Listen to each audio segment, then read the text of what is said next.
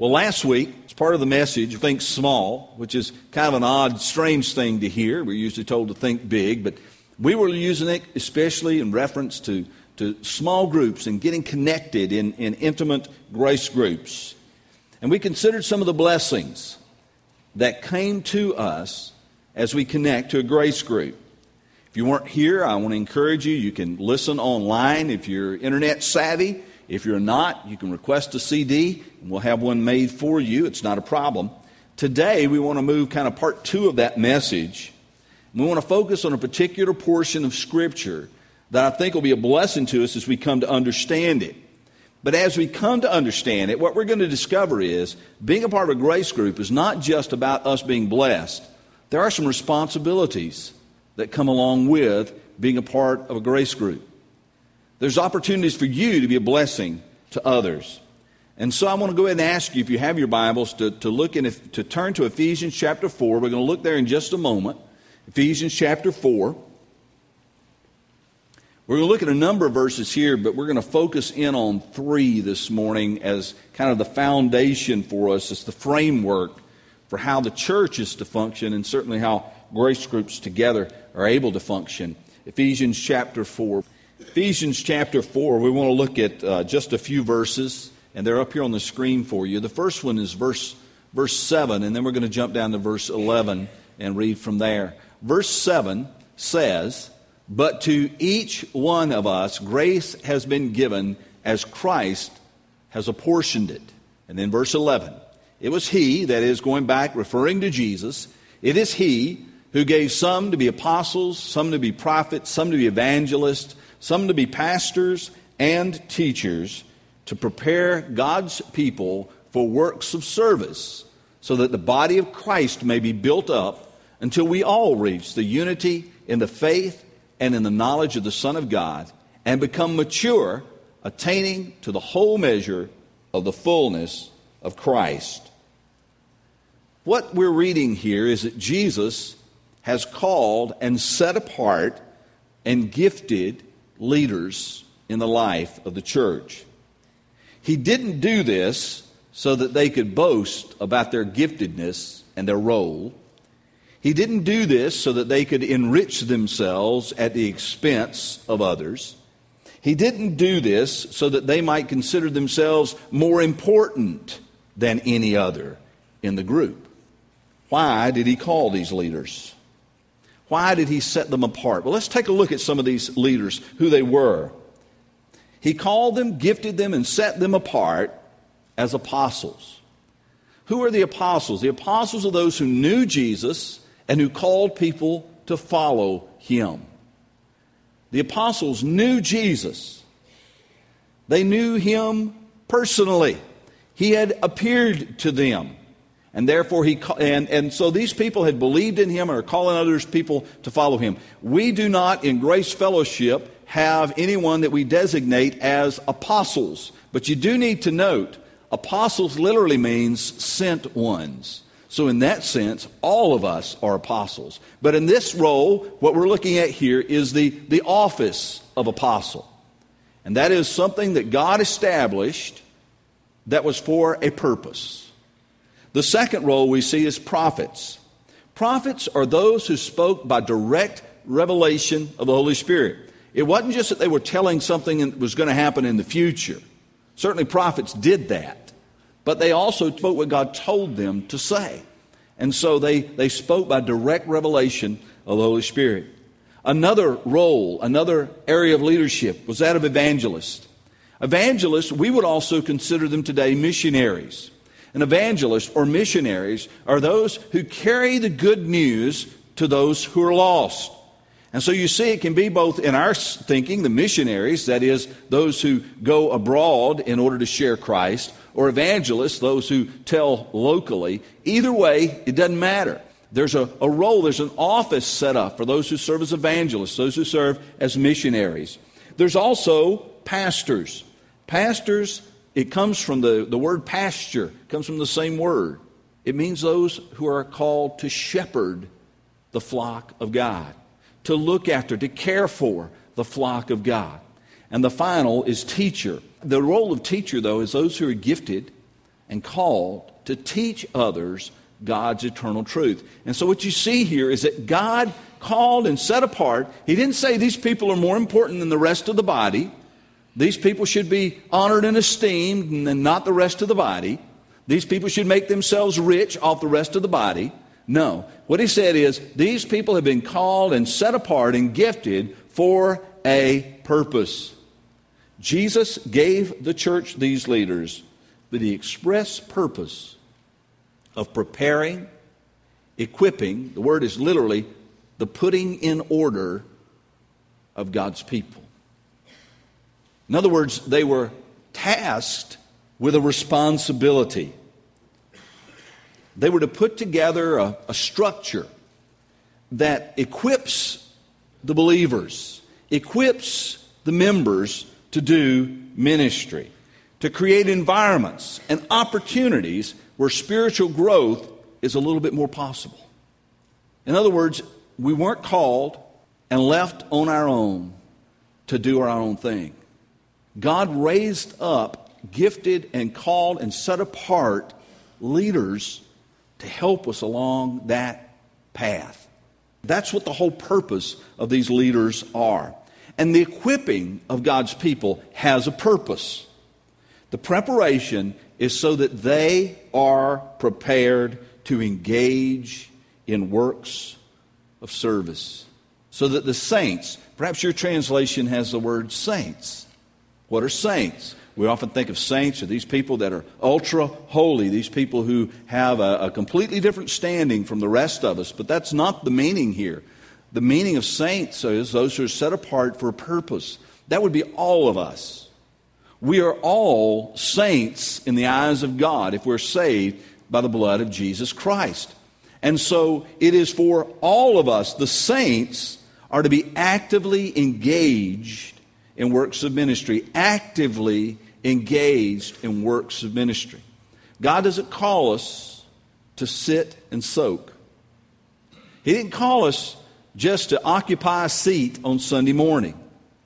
God has called us for a purpose of serving others and sharing Christ, and He's called leaders and set apart leaders to equip us, to train us, to prepare us, to put it in order so that we as a church might engage the world for Jesus Christ. In other words, ministry is not the exclusive domain of pastors, elders, deacons, or super saints.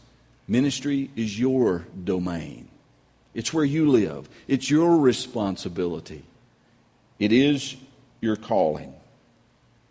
And the responsibility of church leaders is to create the environments and opportunities and structures to prepare you to engage the world for Jesus Christ.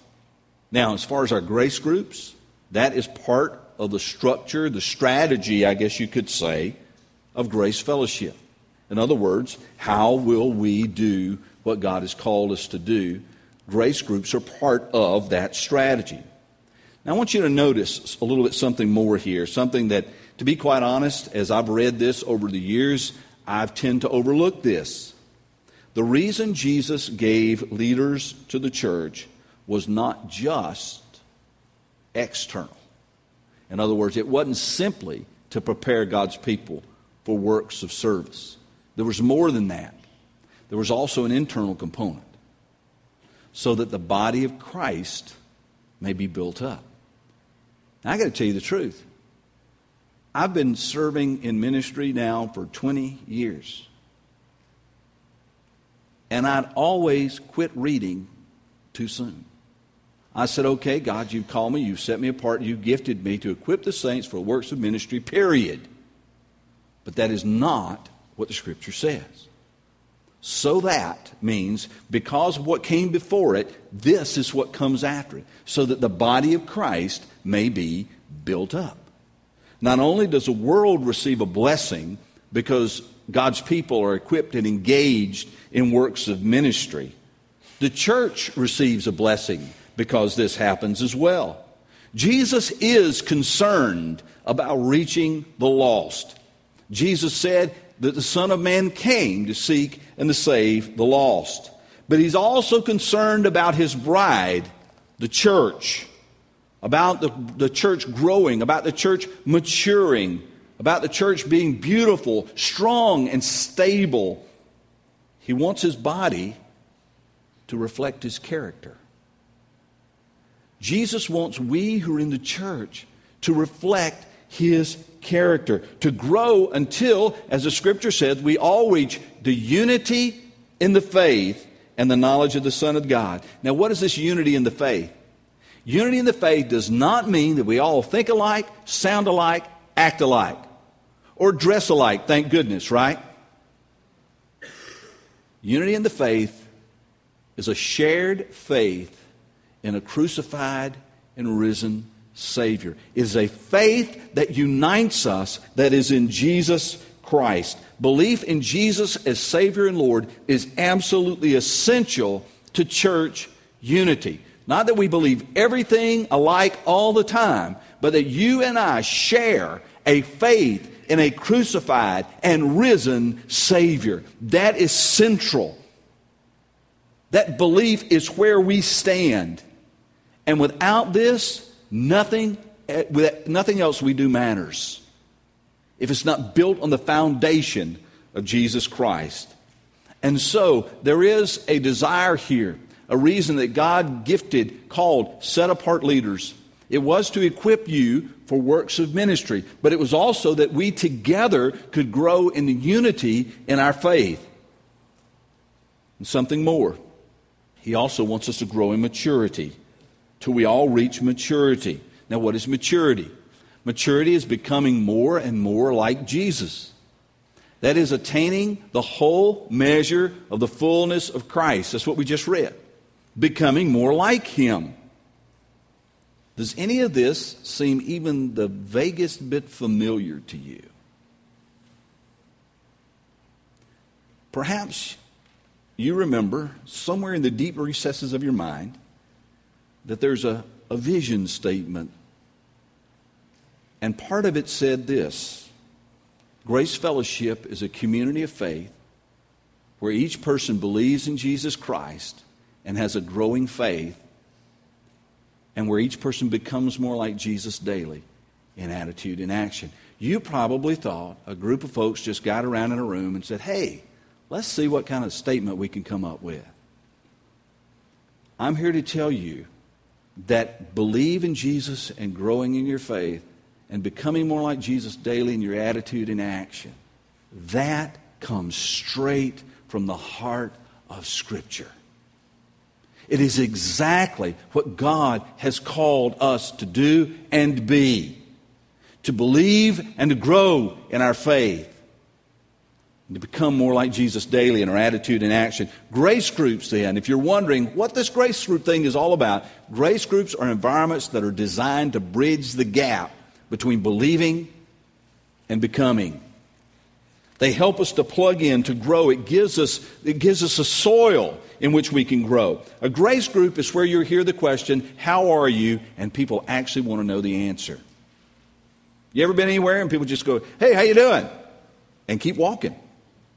they really don't want the answer to that question. As a matter of fact, sometimes they regret having asked. But a grace group is one of those places, one of those groups where you come and someone asks, How you doing? And they actually want to know the answer because they're concerned about you. A grace group is a group of people who know you, who know about your life, who know about your faults, who know about your failures, who know about your sin, and they still love you. That's a rare find, isn't it? A grace group is a gathering where together we discover how God's truth applies to our lives individually and as a group. Grace group is where you can be honest about your struggles and about your challenges without being condemned. A grace group is where you can find loving people who will love you enough to hold you accountable, call you up, check on you and care enough to speak the truth in love. We find in this fourth chapter of Ephesians really a blueprint for what life together might look like. And we don't have time to look at the entire chapter, but I want to highlight a few portions of that so that we can see how this ties together to create unity in our faith, to create a growth in us. And so, verse 2, if, you, if you've got it there, Ephesians chapter 4, verse 2, we're told, be completely humble and gentle, be patient, bearing with one another in love, make every effort to keep the unity of spirit through the bond of peace. Now, hang on, think about this. If you think that the Christian faith is about doing life on your own, it's me and God against the world, then what do you do with something like this? This is talking about each other. This is talking about one another, how we respond, relate to one another. That is part of our Christian walk. Be completely humble and gentle. Be patient, bearing with one putting up with one another. Make every effort to keep the unity of the Spirit through the bond of peace. In other words, when we come together, we're not always going to agree, we're not always going to do everything alike, and we're not always going to see eye to eye. But it is evidence of our Christian faith that we still love one another and still value the unity of the body. In verse 15, we're told, speaking the truth in love. Now, I know a lot of people who do one or the other, but doing them both is a challenge. You can speak the truth and be rough as sandpaper about it and offend people and hurt people and wound people. The truth is not meant to be used as a club to bludgeon someone over the head. You can speak in love and avoid the truth. And there are a lot of people who do that. I just don't want to go there. I don't want to address that issue. So I'll just say, hey, how, how, how are you? I love you, and be done with it. Few are the people who speak the truth in love. That is, they, they tell the truth, but they do it in the context of love so that there is concern, not condemnation, that comes with it. So that there's help that is alongside. It's a coming alongside kind of truth. And so in our, in our church, it's hard to do that in a big group setting. You know, to go grab somebody out in the, in the gathering space and say, Here, come here. I got some truth I need to speak to you in love. But it's a whole lot easier if you're in a small group of believers who love and care about one another.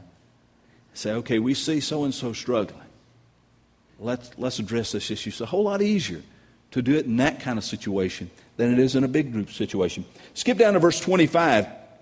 We're told each of you must put off falsehood and speak truthfully to his neighbor. For we are all members of one body. So when it's talking about your neighbor here, it's talking about your fellow brothers and sisters. In your anger, do not sin, and do not let the sun go down while you're still angry, and do not give the devil a foothold. I use this a lot of times in marriage counseling. It's good advice in marriage counseling, but it's also good advice in your Christian relationships too. When you have someone who's offended you, instead of fuming about it, deal with it. Otherwise, it's just going to it's just to turn over and over and over in your mind. You'll lose sleep over it. You'll give the devil a place to set up camp. You don't want to do that. Deal with it. Someone's offended you, address it with them.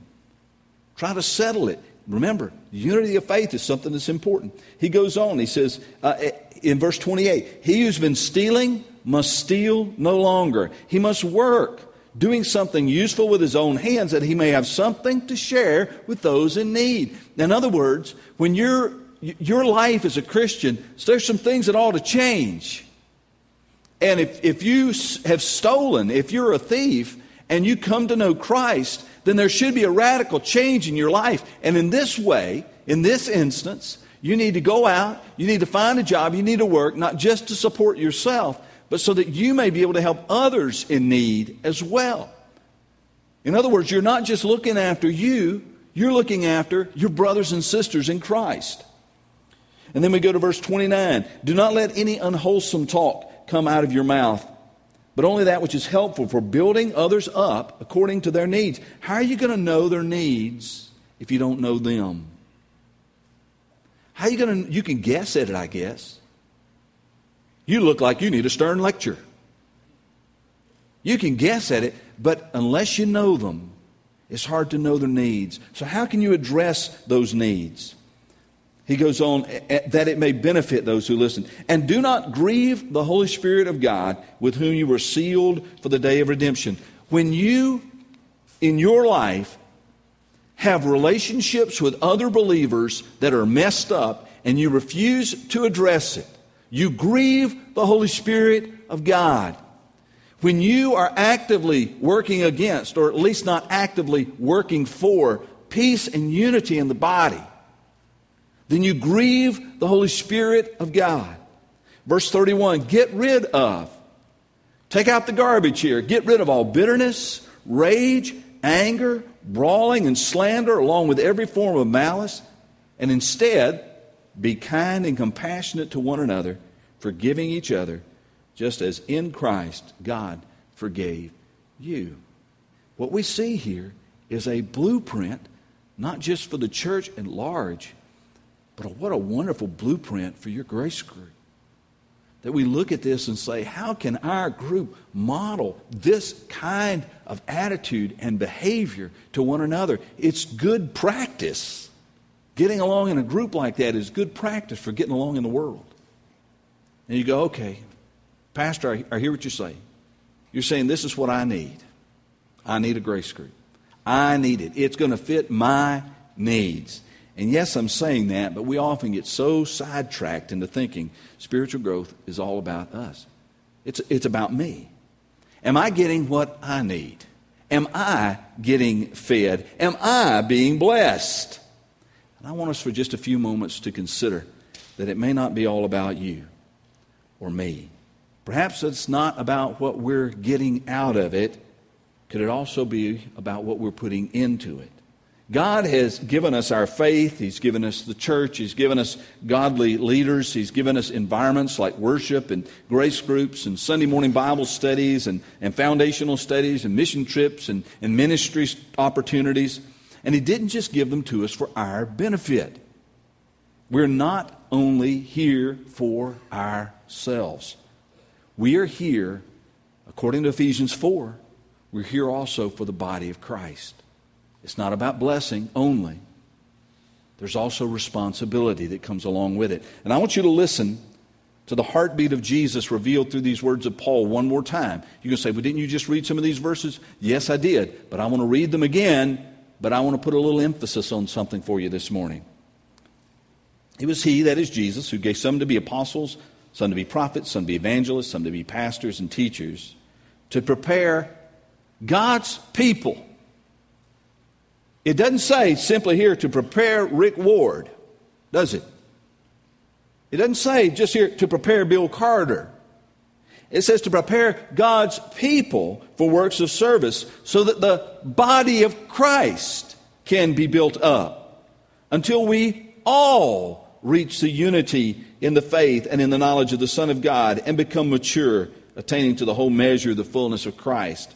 Then we, we together, will no longer be infants, tossed back and forth by the waves and blown here and there by every wind of teaching and by the cunning and craftiness of men in their deceitful scheming. Instead, speaking the truth in love, we, we will in all things grow up into Him who is the head, that is Christ. From Him, the whole body, joined and held together by every supporting ligament, grows and builds itself up in love as each part does its work. You notice it's not just about me.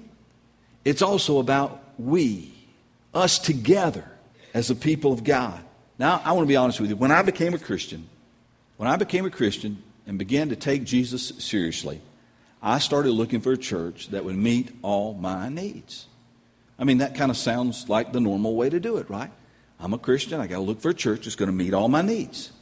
And I found that kind of a church in Chapel Hill, North Carolina.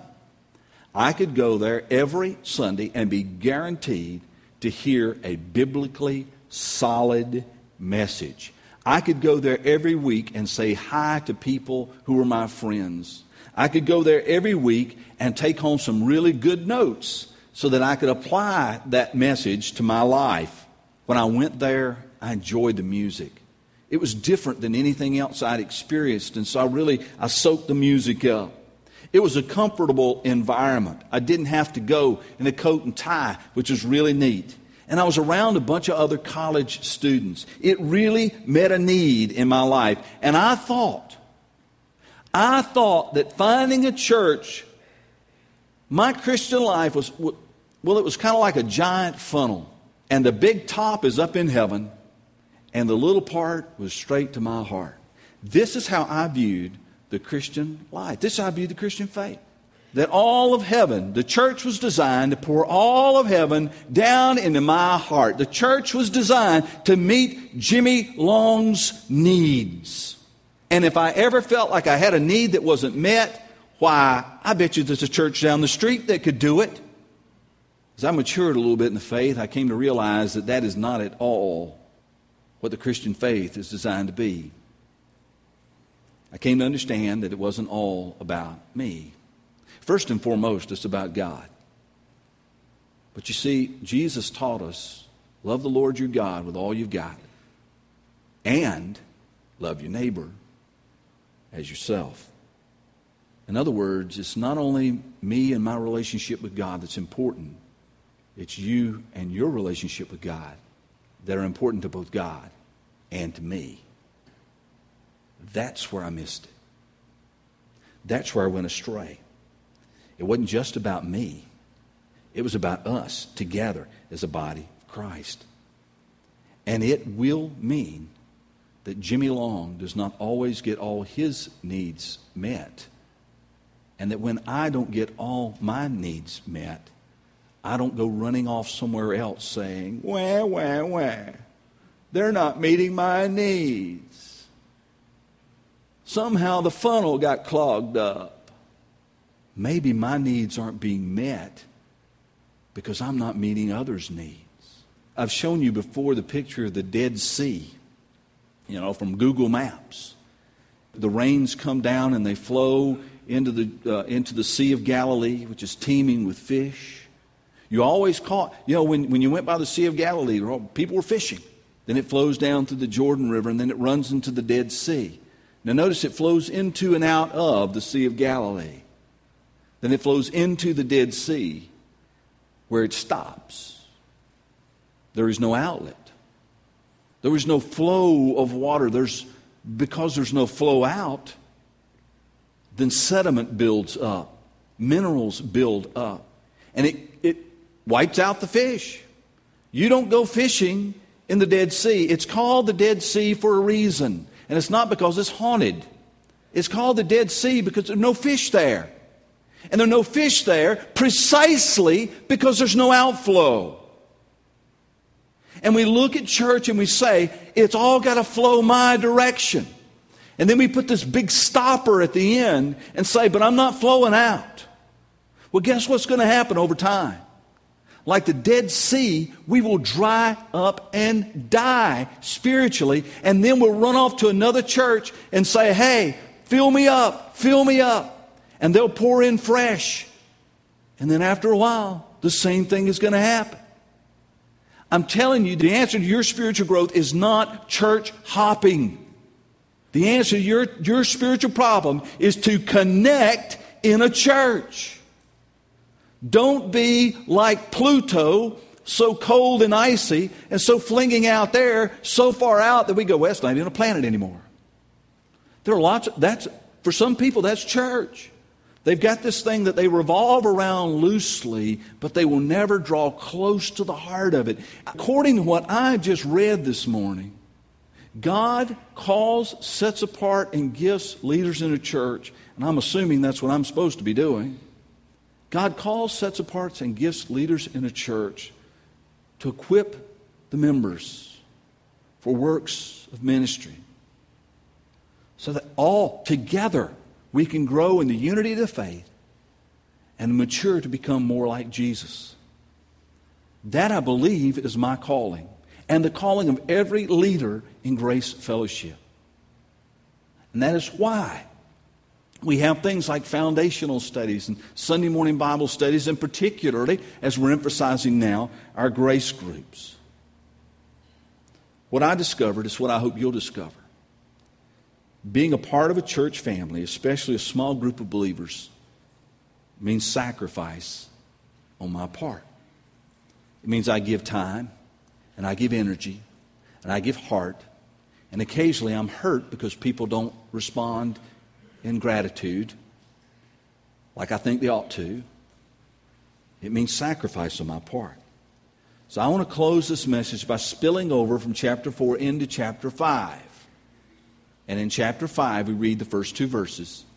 Be imitators of God, therefore, as dearly loved children, and live a life of love, just as Christ loved us and gave himself up for us, a fragrant offering and a sacrifice to God. Jesus gave himself for his church, and he calls me to live a life marked by sacrifice. It's not all about me.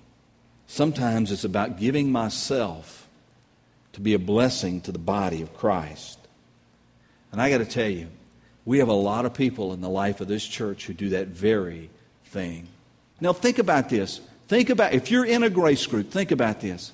Look around your grace group the next time you meet and look at the giftedness that God has placed there. Because He has. Look at the uniqueness of each of those people as God brings them together, and He did it for a purpose. That together we might grow in the unity of faith and become more like Jesus so that we're able to serve and to share together. Thinking small is not about just thinking about small things. Thinking small is about thinking, hey, I'm not called to do this individually. And I, it's not just about the big group, it's about me being connected on a level where I can know people and they can know me. I can love people and they can love me. I can serve people and they can serve me. And together, we can serve and love others.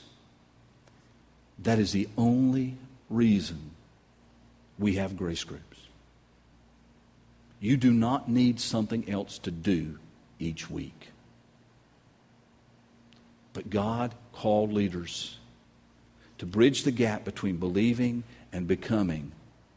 And your leaders have sat down and prayed and studied and said, We believe that groups, small groups of believers who are intimately connected with one another, studying and applying God's Word together, and serving and sharing together is the dynamic that makes the difference. All of you won't sign up for grace groups. That doesn't mean you're bad. But for those of you who do, I pray that you will find it a blessing for you and a way that you can bless others.